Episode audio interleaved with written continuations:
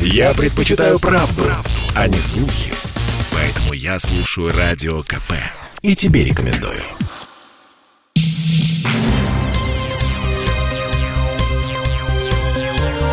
Темы дня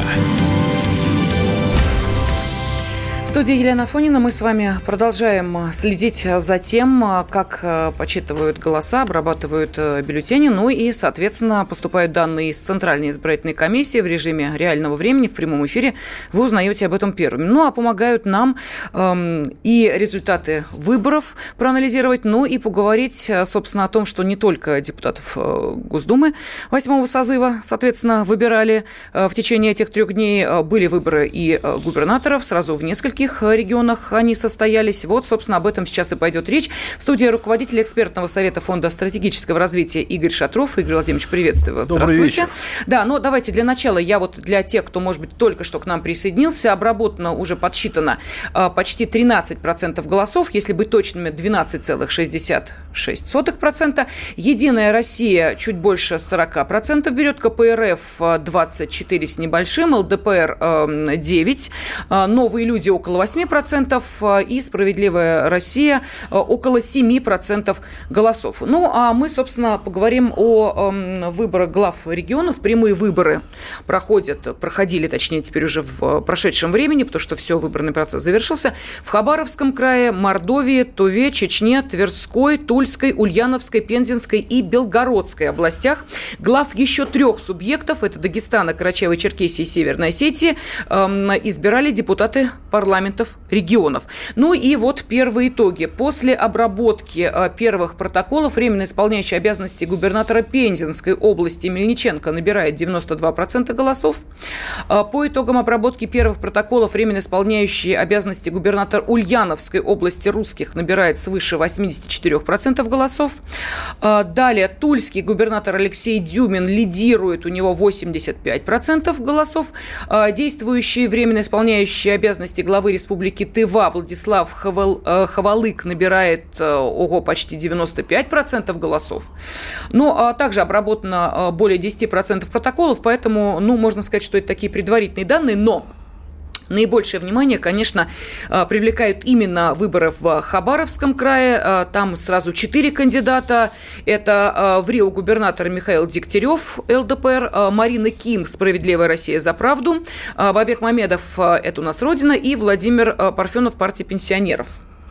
А, так вот, а, сейчас вот по данным а, на это время Михаил Дегтярев лидирует, у него почти 58% голосов.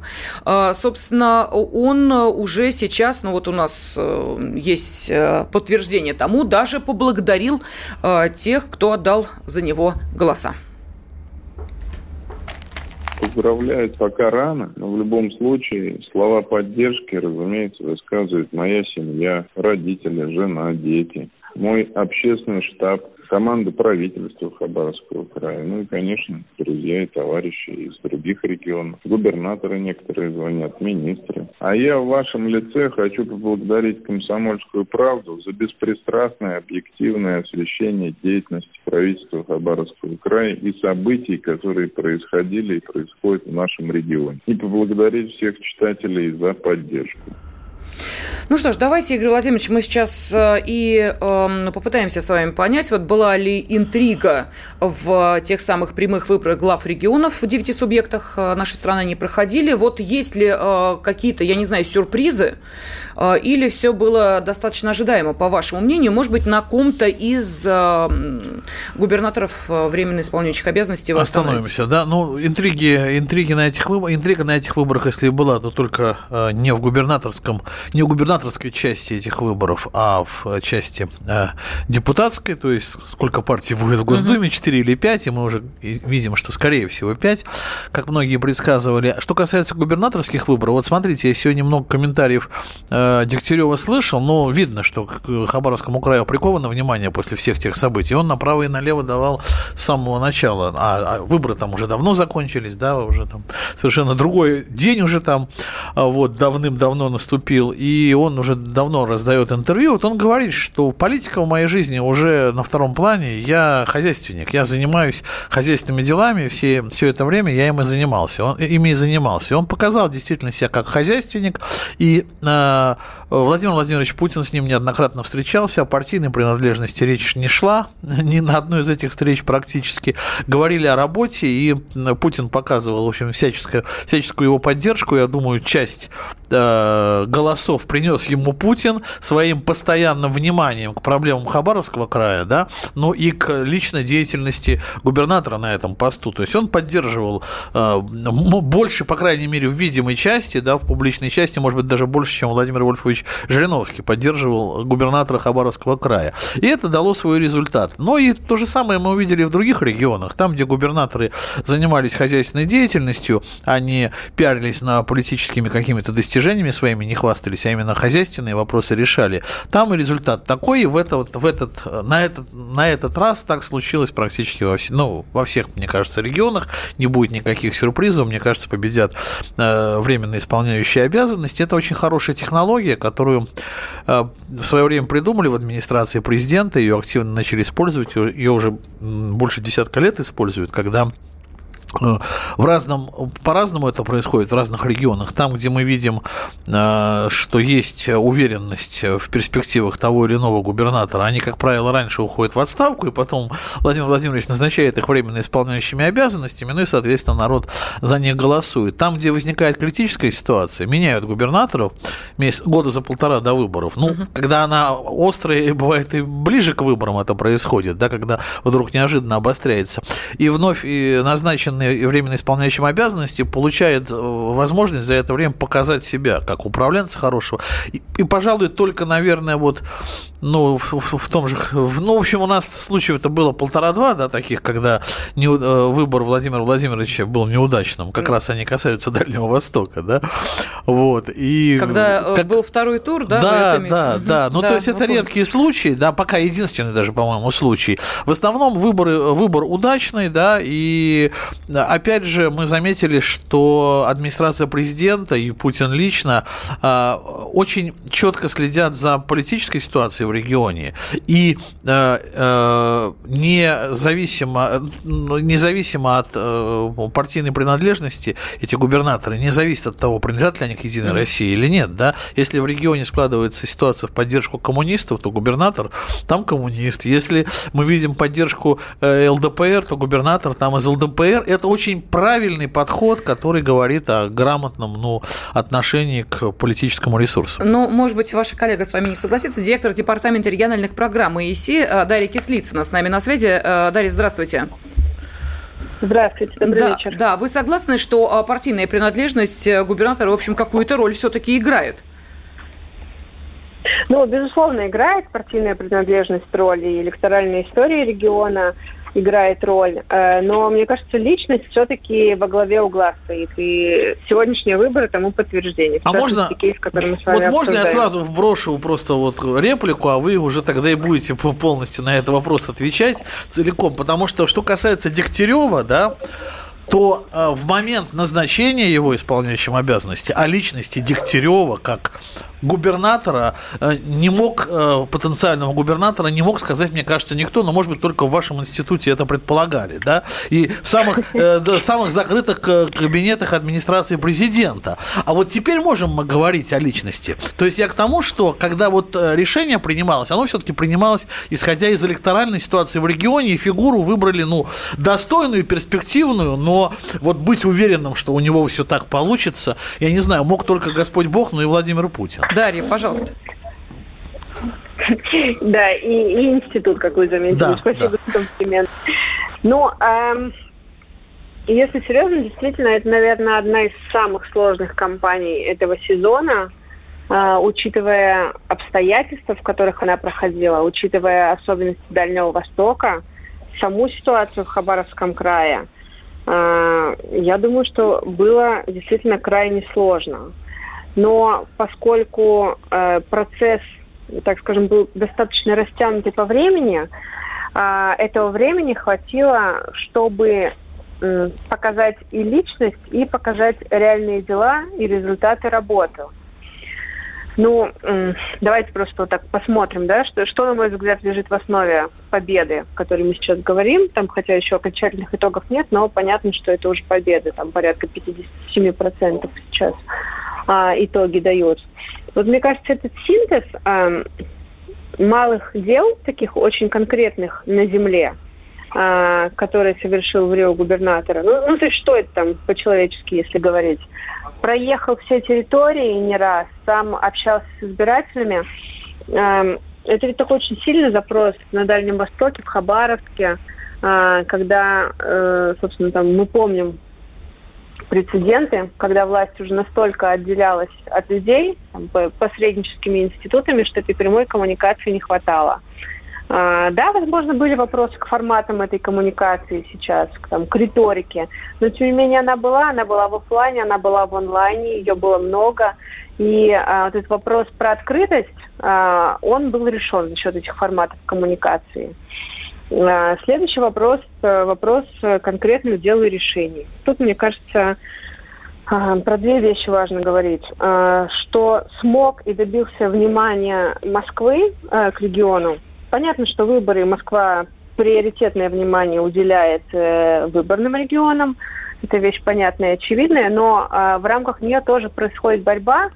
Борьба не только за Э, за само внимание, сколько за конкретные дела и действия, за деньги, которые приходят в регион. Потому что ну и, э, собственно, Михаил Дегтярев, видимо, эту борьбу выиграл. Директор департамента региональных программ ИСИ Дарья Кислицына была с нами. Работа не волк. Отдохни. Послушай комсомольскую правду. Я слушаю радио КП. И тебе рекомендую. Темы дня. Мы продолжаем в прямом эфире обсуждать не только выборы в Госдуму восьмого созыва, но и также давайте не забывать, что проходят выборы глав регионов, э, прямые выборы в девяти субъектах Российской Федерации, ну и э, также... Э, в трех в трех. Совершенно, да, да в, в трех э, регионах выбирают, э, собственно, не э, люди своим вот прямым, прямым волеизъявлением, да, да. да, а есть э, некая э, процедура, которая вот в одном из регионов немножечко затянется. Ну, давайте не будем забегать вперед. Я напомню, что в студии руководитель экспертного совета Фонда стратегического развития Игорь Шатров. Игорь Владимирович, ну давайте я просто перечислю. Да, Итак, важно. Народное собрание Карачаева-Черкесии избрало действующего руководителя региона главой республики Рашид э, Темрезов. Он руководит регионом с 2011 года. А, Северную Осетию возглавит Сергей Миняйло. А, в апреле 2021 года он был назначен временно исполняющим обязанности главы республики.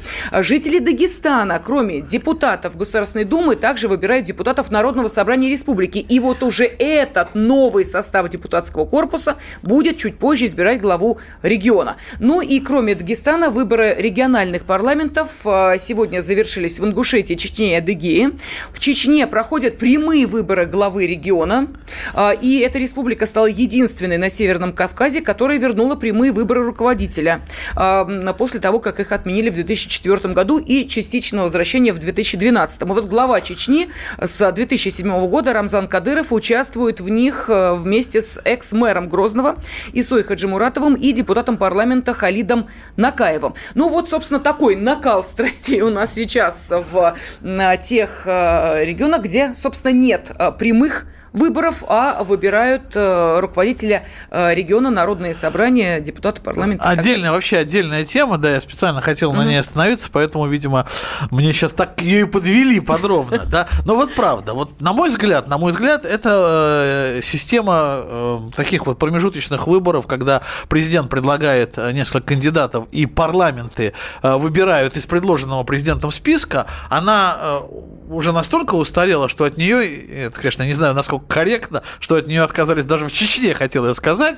И это, этого не буду говорить, да, но тем не менее, да. То есть, э, э, мне кажется, для Северной Осетии немножко даже унизительным является то, что граждане не имеют прямого доступа к выборам э, губернатора и перепоручают это парламенту. История, она из э, такого прошлого, когда вообще некоторое время у нас губернаторов не избирали напрямую, да, но потом в ряде республик э, этот, этот формулировка осталось, избрание из списка предложенного президента. Вот мне кажется, в настоящий момент мы наблюдаем вот эту странную историю, и я думаю, что в этот электоральный цикл большинство республик вот от этой устаревшей схемы откажется. Ну, народ созрел для того, чтобы выбирать губернаторов самостоятельно, никакой тревоги в этом нет. Очень хотел отдельно остановиться на вот этой сложной истории, которая в Северной Осетии сложилась, где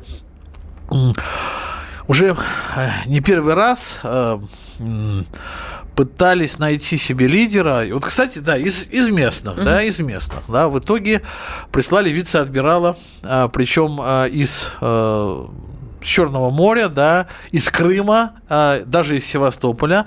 Сергей Меняйло возглавлял, был губернатором Севастополя некоторое время, в самый сложный период, когда Севастополь вернулся вместе с Крымом в состав России. И вот сейчас вернулся на историческую родину, ну, с которой он, конечно, связан только по рождению, да, потому что ну, всю свою жизнь, э, вся его жизнь была связана с морем. Тем не менее, э, вот, видимо, те э, достижения, которые, те, та, та работа в сложной ситуации, которую, в экстремальной ситуации, которую провел Сергей Меняйлов в Севастополе, она запомнилась президенту, президент ему очень доверял, и, и на этом посту, на следующей его работе он возглавлял, э, был полпредом в Сибирском федеральном округе. Я просто знаю лично Сергея Меняйла, и мне вот это интересно, конечно, его биография, так специфически складывающаяся. Морской офицер, человек, который внес большой вклад в, э, в победу, да, наш, на наш, нас в пятидневной войне, если это можно, конечно, вообще говорить о победе, просто мы действительно преподали урок э, Грузии в свое время, да, но все, что происходило на море, проходи, происходило при непосредственном участии Сергея Меняйла, и то, что там проблемы потом были большие с флотом у Грузии, это, в общем, заслуга Сергея Меняйла. И вот э, морскому офицеру э, предложили разобраться с родиной, в которой, конечно, очень, на которой очень много проблем. Северная Осетия она, ну, наверное, один из таких коррупционно емких, что ли, или опасных регионов, видимо, в данном случае э, отчасти, э, отчасти варяг, ну, в том смысле, что человек, который не прирос там, да, вот к местным этим э, кланам и так далее, наверное, но при этом человек с корнями и с такой биографией офицерской, морской, он, наверное, сможет навести порядок, хочется ему просто пожелать успеха, ему очень трудное поручение Владимир Владимирович дает на этом вот этапе жизни, но мы за него тут все болеем, потому что Северная Осетия это, ну, как бы оплот России, даже где-то в свое время на, во всех кавказских историях, да, на Кавказе наши просто самые близкие, близкие нам, наверное, из кавказских народов. Игорь Владимирович, должна да. вас прервать только по одной простой причине. А, сейчас а, поступают новые данные из а, Центра избиркома. Обработано уже 15,20% бюллетеней. По партийным спискам лидирует «Единая Россия» 41% с небольшим. КПРФ подбирается к отметке 20 24%, ну вот колеблется чуть меньше пока 23,83%. ЛДПР э, преодолела процент 9%, 9,04%. Э, э, Новые люди 7% 29 сотых плюс еще. И Справедливая Россия почти 7%. То есть мы видим, новые люди Справедливой России, ну, практически уже сейчас сравнялись, но обработано всего 15% по партийным спискам бюллетеней. Партия «Единая Россия» лидирует в 131 одномандатном округе, КПРФ в 10 округах, Справедливая Россия за правду в 5, Новые люди в одном, Гражданская платформа а, также в одном. Вот такие а, результаты свеженькие к нам пришли. Сейчас а, с нами на связи корреспондент «Комсомольской правды» на Северном Кавказе Елена Берг. Елена, здравствуйте. Добрый вечер. Да, добрый вечер. Ну вот а, мы сейчас говорим об особом а, положении, которое сейчас а, и в Карачаево-Черкесии, и в Северной Осетии, и уж тем более в Дагестане, где еще до, собственно, главы региона энное количество времени должно пройти, потому что сегодня выбирали депутатов Народного собрания республики. Я не знаю, вот обидит вас, может быть, или нет, но так бытует такое мнение, что главы вот таких сложных регионов – это на те, кто э, приезжает туда, что называется, э, завершить свою карьеру. А так это или нет? Не могу согласиться, наверное, наоборот. Глав э, республик, в частности, Северной Осетии и Карачаево-Черкесии, выбирают таким образом, точнее, назначают таким образом, чтобы максимально решить проблемы. Ну, в частности, вы уже говорили, насколько мне известно, о Сергее Миняйло, которого назначили сначала в Рио, сегодня его выбрали э, путем тайного голосования в парламенте. Он сам уроженец и не понаслышке знает о проблемах Северной Осетии. И ему, как никому, хочется сейчас, насколько он заявляет, решить все существующие проблемы. И надо сказать, что э, комплексная программа, которую он разработал, точнее разрабатывает совместно со своими коллегами э, в регионе, она, скорее всего, поможет разобраться с массой проблем. Уже сейчас видны результаты, уже сейчас об этом говорят в самой республике. Не так давно я бывала в командировке в Северной Осетии и могу сказать, что простые люди на улицах Владикавказа одобряют действия теперь уже действующего главы региона. А что это за действие? Просто интересно, Елена, вот а, что поддерживают люди, а, чего они ждут от а, главы региона? В первую очередь кардинальных перемен ждут поддержки э, со стороны руководства э, в решении таких проблем, как коммунальная сфера, там очень хромает. Хромает э, ситуация в здравоохранении. Как раз-таки, когда был назначен Сергей Миняева, произошла ситуация в одной из больниц, когда э, погибли люди из-за нехватки кислорода, и он жесткой рукой, управленческой своей, ставит все по своим местам. Когда лично я была в командировке в Северной Осетии, находилась там недолго, люди говорили о том, что вот как здорово у нас во Владикавказе убирают непонятную рекламу. То есть там огромное количество баннеров разнокалиберных, непонятных. И то, что буквально с первых дней своего присутствия в регионе Сергей Миняева стал приводить в порядок центр Владикавказа, это отметили местные жители. Ну да, вообще Владикавказ Далее, создает ощущение запущенного города, конечно, это правда. Да, да. И уже первые шаги Сергея Миняева вызвали симпатию со стороны местных жителей. Это я вот лично общалась с людьми, которые там проживают, и это их замечание. Угу. А то, что в Карачаево-Черкесии э, вновь избрали действующего руководителя региона, это сделало Народное собрание, да, мы сейчас говорим именно о тех, кто не прямыми выборами приходит, э, собственно. Да, там проголосовали 48 депутатов за главу, э, действующего главу Карачаева-Черкесии, переизбрали его на пятилетний срок, и это было единогласное решение парламента. Э, можете объяснить, с чем оно связано, Елена? Я полагаю, что, скорее всего, у Рашида Тибрезова на данный момент нет каких-то очень серьезных политических соперников. И в должности руководителя он находится с 2011 года, то есть уже 10 лет, он руководит республикой. Есть и какие-то, может быть, со стороны с точки зрения местных жителей недоработки, но в целом ситуация в республике остается более-менее стабильной и спокойной. Развиваются курорты Северного Кавказа, идет э, турпоток значительный, то есть люди имеют заработную плату, какие-то дополнительные доходы. И, наверное, это всех устраивает, в том числе и депутатов парламента. Спасибо. Корреспондент «Комсомольской правды» на Северном Кавказе Елена Берг была на связи с нашей студией, но буквально через несколько минут после информационного выпуска середины часа мы с вами поговорим о том, как депутатов от Тушина и Медведкова выбирали, не падайте в обморок, в Нью-Йорке, а Италия голосовала за Кинешму. Что это за выборные парадоксы, узнаете через несколько минут. Слухами земля полнится. А на радио КП только проверенная информация. Я слушаю «Комсомольскую правду» и тебе рекомендую. Темы дня.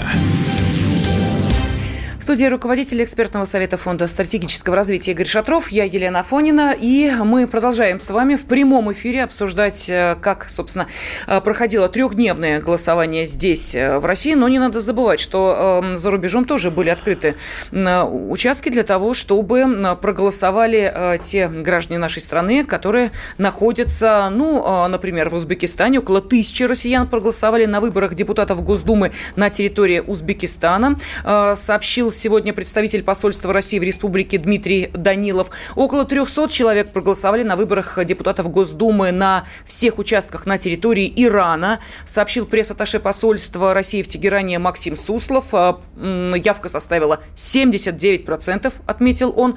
А, ну и почти 400 человек приняли участие в голосовании на выборах депутатов Госдумы в Таиланде.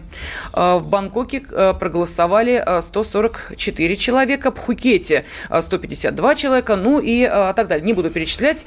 Кстати, журналисты заметили, что во Франции проголосовал Жерар Депардье, который, как известно, является гражданином России. Но сейчас на связи с нами редактор отдела международной политики «Комсомольской правды» Дмитрий Казуров. Дмитрий, добрый вечер.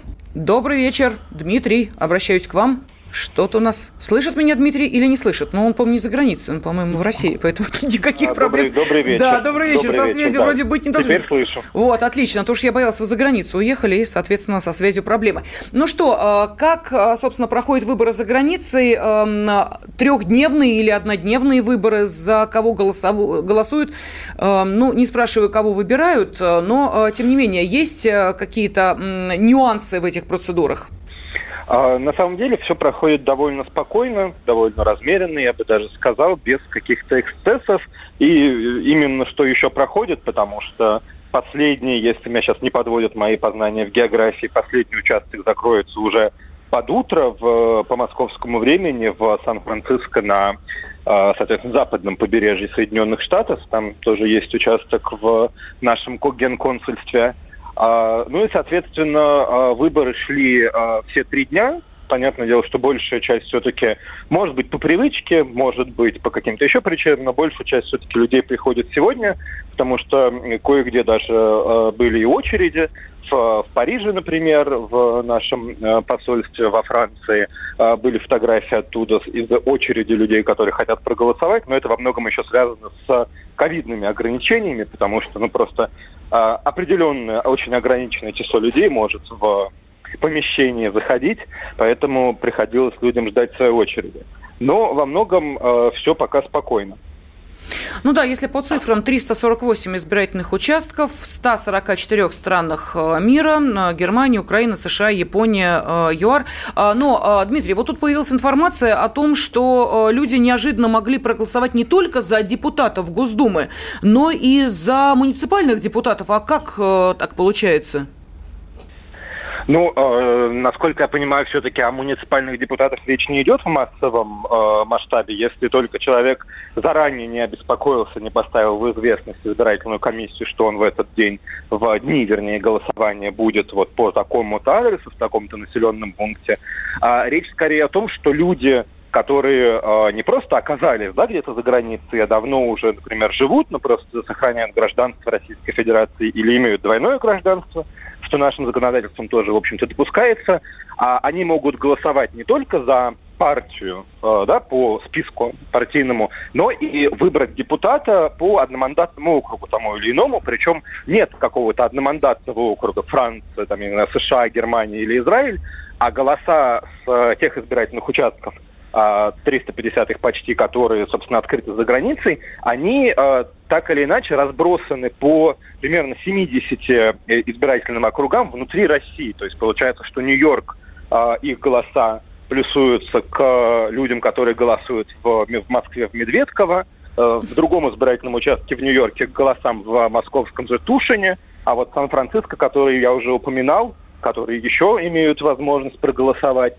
парадоксальным образом к Жигулевскому одномандатному округу в Самарской области будут приплюсованы голоса людей в Сан-Франциско, хотя понятно, что у них интересы, наверное, как-то отличаются от э, жителей, от интересов жителей Самарской области. Да, у нас просто э, наш коллега вот рассказывал, что он э, живет здесь, но регистрация у него в другом городе. И вот, собственно, он, э, когда пришел голосовать, то ему не дали э, бюллетень по одномандатникам э, того города, соответственно, в котором он зарегистрирован. Вот э, какие тут странные вещи. То есть в Америке могут избрать от Тушина и Медведкова. Да-да. Я как раз общался э, буквально накануне начала голосования с политтехнологом, который изучал этот момент, и э, он говорит, что в России вот как бы э, мы, что бы мы, условно говоря, не думали и не говорили, на самом деле очень прогрессивное законодательство в том, что касается выборов по сравнению, там, например, с Соединенными Штатами, где очень архаичная система выборщиков. Но э, действительно у нас есть что улучшить, и как раз вот этот момент – он получается довольно странный. Действительно так, когда человек внутри Российской Федерации а, заранее, как положено, подает заявление о том, что в день голосования он будет не по месту регистрации находиться, а в другом городе, ну, чаще всего это получается с людьми, которые переехали в Москву и пока тут не прописались, не зарегистрировались, а, он теряет возможность повлиять на э, ситуацию в одномандатном округе, в котором он прописан. Это действительно так. При этом жители заграничные, в любой точке мира, они получат этот бюллетень, получают сегодня, вчера и позавчера получали бюллетень с одномандатниками, причем не с теми, к, не из того округа, которому, там, из которого они когда-то уехали в ту страну, где uh-huh. они сейчас находятся, не ту, э, того округа, который бы они, они хотели проголосовать, да, там, где у них родители, родственники или что-то, а вот просто тот, к которому формально будут приписаны их голоса. Поэтому и получается, что не просто за партии они голосуют, но и за одномандатников, к которым зачастую, я уверен, там в 99% случаев вообще никакого отношения не имеют. Да, за забавный а, казус. Спасибо. Редактор отдела международной политики «Комсомольской правды» Дмитрий Казуров рассказал нам о нюансах а, того, как, собственно, голосуют за а, рубежом, как происходит эта процедура. Но если говорить по числу избирательных участков, то рекордсменом стала Молдавия, там 30 избирательных участков, в, в, в ФРГ их 16, в Израиле 13. А вот сколько их в Афганистане, знает специальный корреспондент «Комсомольской правды» Александр Коц. Э, Александр, приветствую тебя, здравствуй. Да, добрый вечер. Добрый вечер. Э, во-первых, э, сколько по времени голосование длилось? Так же, как в России, три дня? Нет, здесь э, голосование длилось один день, это только сегодня, воскресенье, 19 э, сентября. Связано это прежде в первую очередь с вопросами безопасности. Достаточно э, серьезная ситуация сейчас специфическая в самом Кабуле. И вчера были теракты, сегодня не в Кабуле, а в пригородах был теракт. Поэтому, конечно, здесь все зависело от обеспечения безопасности безопасности, внешний периметр охраняли талибы, они э, встречали избирателей э, первыми, осматривали их и проверяли наличие российского паспорта. Затем уже э, проверки российского спецназа, там была и рамки металлоискателев, и, и ручные детекторы, и сканеры для, для сумок личных, которые были у людей, приходивших к посольству с собой.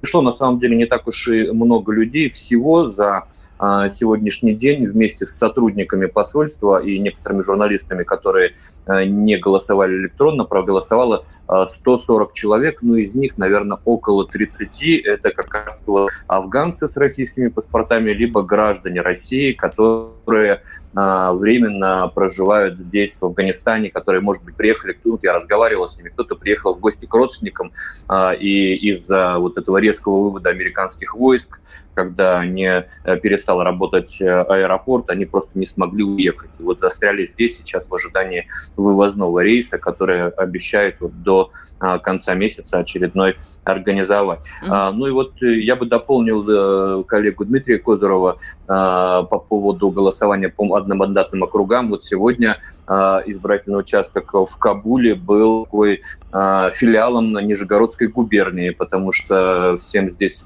предлагалось проголосовать за мандатников от э, Нижегородской области. Но вот, собственно, другого выбора не было, так как посольство приписано а, именно к этому а, региону. Я так понимаю, что разные посольства в разных странах приписывают к разным регионам, и люди вынуждены голосовать за незнакомых людей, но я думаю, что выбирают в первую очередь по а, принадлежности к а, определенной партии. Ну, надо сказать, что в Кабуле все прошло а, без сучка, без задоринки, все, все, все было без эксцессов, все четко.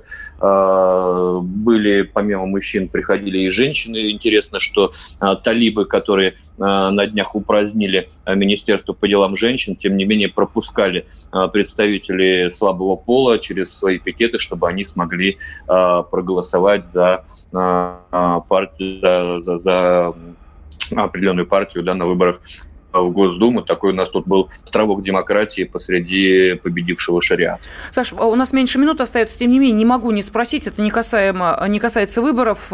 Есть ли те, кто хочет улететь из Афганистана, я имею в виду граждане России?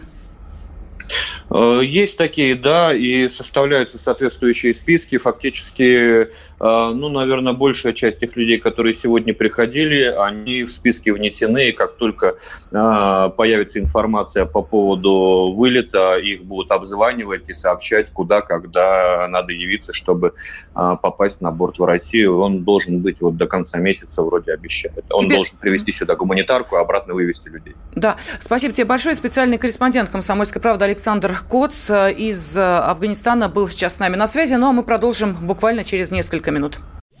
Чтобы не было мучительно больно за бесцельно прожитые годы, слушай «Комсомольскую правду». Я слушаю Радио КП и тебе рекомендую. Темы дня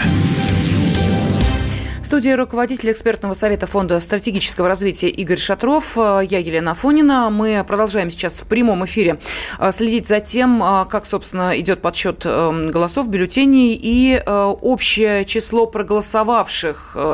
Более 92% от зарегистрировавшихся. Речь идет, естественно, об электронном голосовании. 50% проголосовали за первые 6 часов. Без учета Москвы это это более 560 тысяч человек. Но это то, что а, касается дистанционного электронного голосования. Ну, вот такие данные сейчас пришли. А, если говорить а, по партийным спискам, что у нас по-прежнему Единая Россия лидеры 54%, КПРФ почти 12%.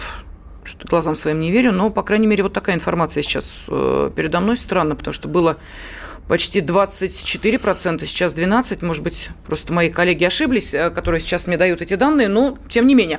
Э, ЛДПР э, около 8%, «Справедливая Россия за правду» 8 с небольшим, «Новые люди» чуть вот уступают «Справедливоросам» 7,7%, ну а далее партия пенсионеров, коммунист России и так далее, там уже даже не будет пройден 5% барьер, собственно, который и отделяет партии от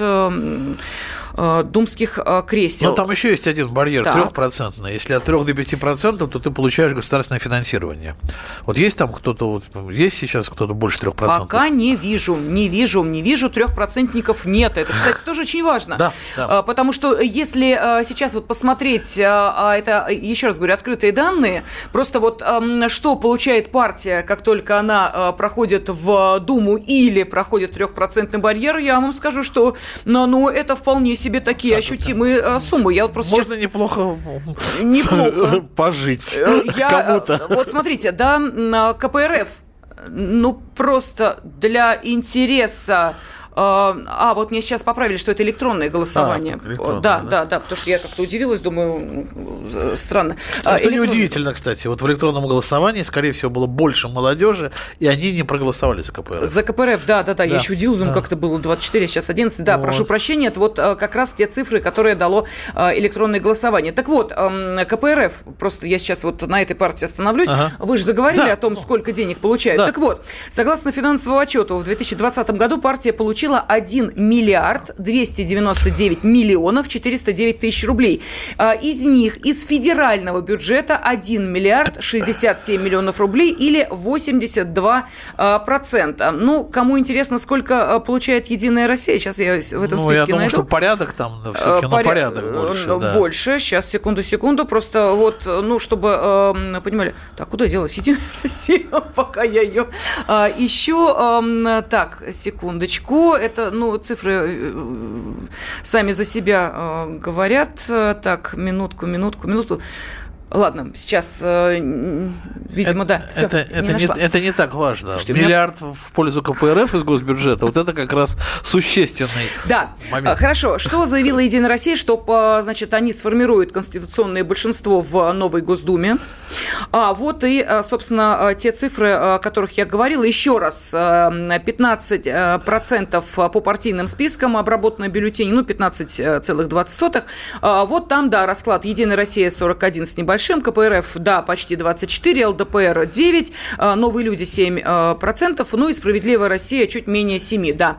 Так что немножечко запутала я наших радиослушателей, дико извиняюсь, просто видите, сама, ну поскольку цифры меняются. А сейчас, нет, сейчас еще надо будет привыкать к тому, что две формы голосования, и потом же эти две цифры каким-то образом будут сводиться, ну понятно, это очень интересно, да? Вот, вот э, да, действительно, это тут э, тоже будут некоторые нюансы, будем следить за да, ним. Да, конечно, это необычная история для Наши этих выборов. Э, радиослушатели э, как раз вот э, интересовались, а как проходит голосование тех, кто имеет российские паспорта и живет в Донецкой и Луганской народных республиках. Вот если будет возможность связаться, свяжемся. Но сейчас с нами на связи официальный представитель МИДа Мария Захарова. Мария Владимировна, здравствуйте. Да, здравствуйте. Здравствуйте, спасибо. Спасибо огромное, да, что вы согласились э, ответить на несколько наших вопросов. Но первый из них касается, конечно, признания или непризнания результатов э, наших выборов, потому что если заявляют заранее о том, что э, выборы Европа не признает, ну и что, соответственно, с этим дальше делать?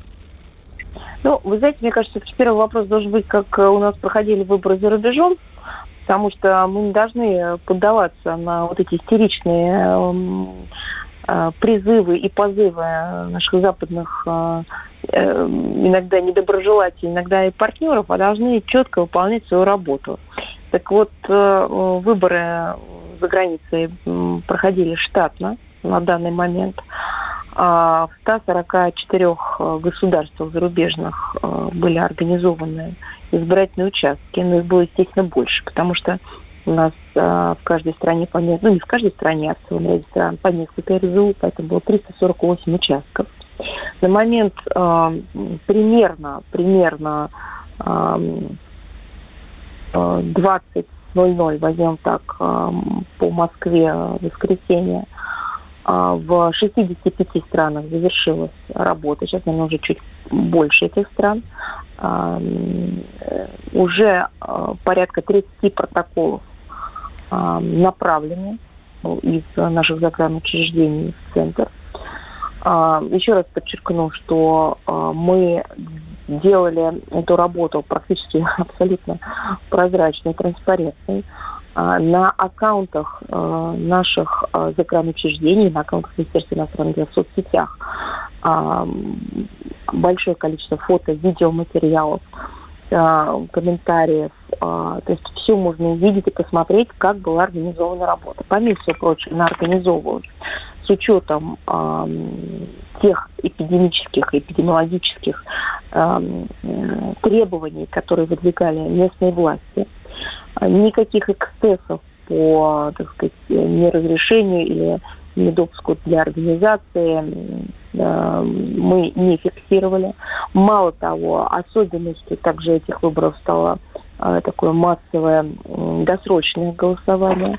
Оно было э, досрочное и выездное голосование. В 60 точках оно проходило. И, как вы понимаете, наши как бригады, можно сказать, наших дипломатов уезжали в те места, где есть компактное проживание и нахождение наших соотечественников, российских граждан, но там нету наших загранучреждений.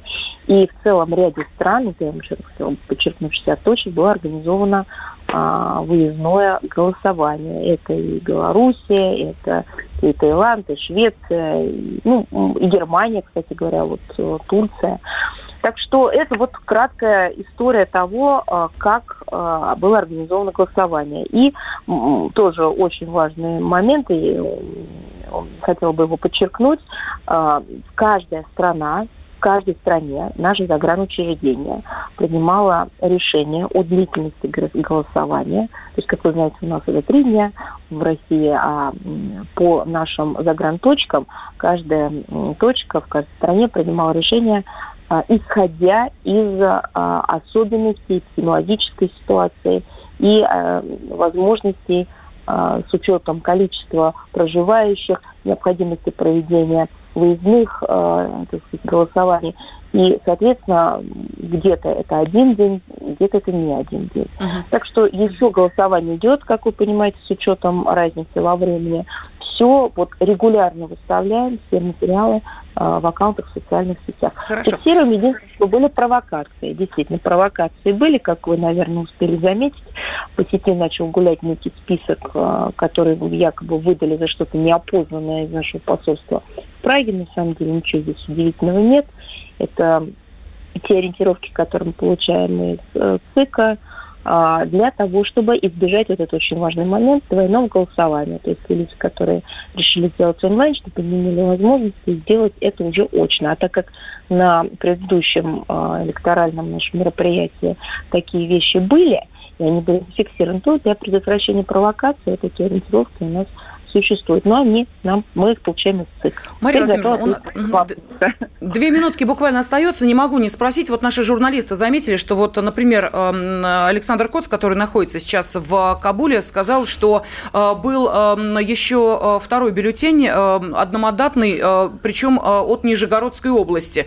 А вот в Нью-Йорке там Тушина и Медведкова одномандатники были. Это да. как, как эти списки Это... составлять? Это все делается под руководством ЦИК. Э, это действительно э, существует э, и такой способ, не способ, а такая форма организации голосования действительно, ну, можно так сказать, разбросанная по нашим загранучреждениям. Здесь нет никакой ни тайны, ни сюрприза. Эта работа ведется, так сказать, на в общем, такой традиционной основе. Действительно, это так. Спасибо. Официальный... Но еще раз хотел бы сказать, что мы, э, мы, наши загранучреждения выполняют предписание ЦИКа, Центральной избирательной комиссии. Поэтому вся организация выборов полностью делается в соответствии с указаниями. У нас проходило постоянное, регулярное совещание. У нас э, рабочая группа от министерства практически была приписана к ЦИКу. А, и поэтому все делается в соответствии с их установками. Спасибо. Официальный представитель МИДа Мария Захарова была с нами на связи. А, ну что, нам остается только развести руками и сказать, значит, вот, собственно, ну, так. Похоже, просто вопрос на пресс-конференции для ЦИКа созрел. Я думаю, кто-нибудь спросит завтра, послезавтра об да. этом. Будет Элла Памфилова здесь у нас в студии. Ее вот, спросят. или ее, да. да. Благодарю руководителя экспертного совета Фонда стратегического развития Игоря Шатрова. Игорь Владимирович, спасибо, спасибо. огромное, что были у нас в студии. Ну, а мы продолжим э, через несколько минут. Темы дня.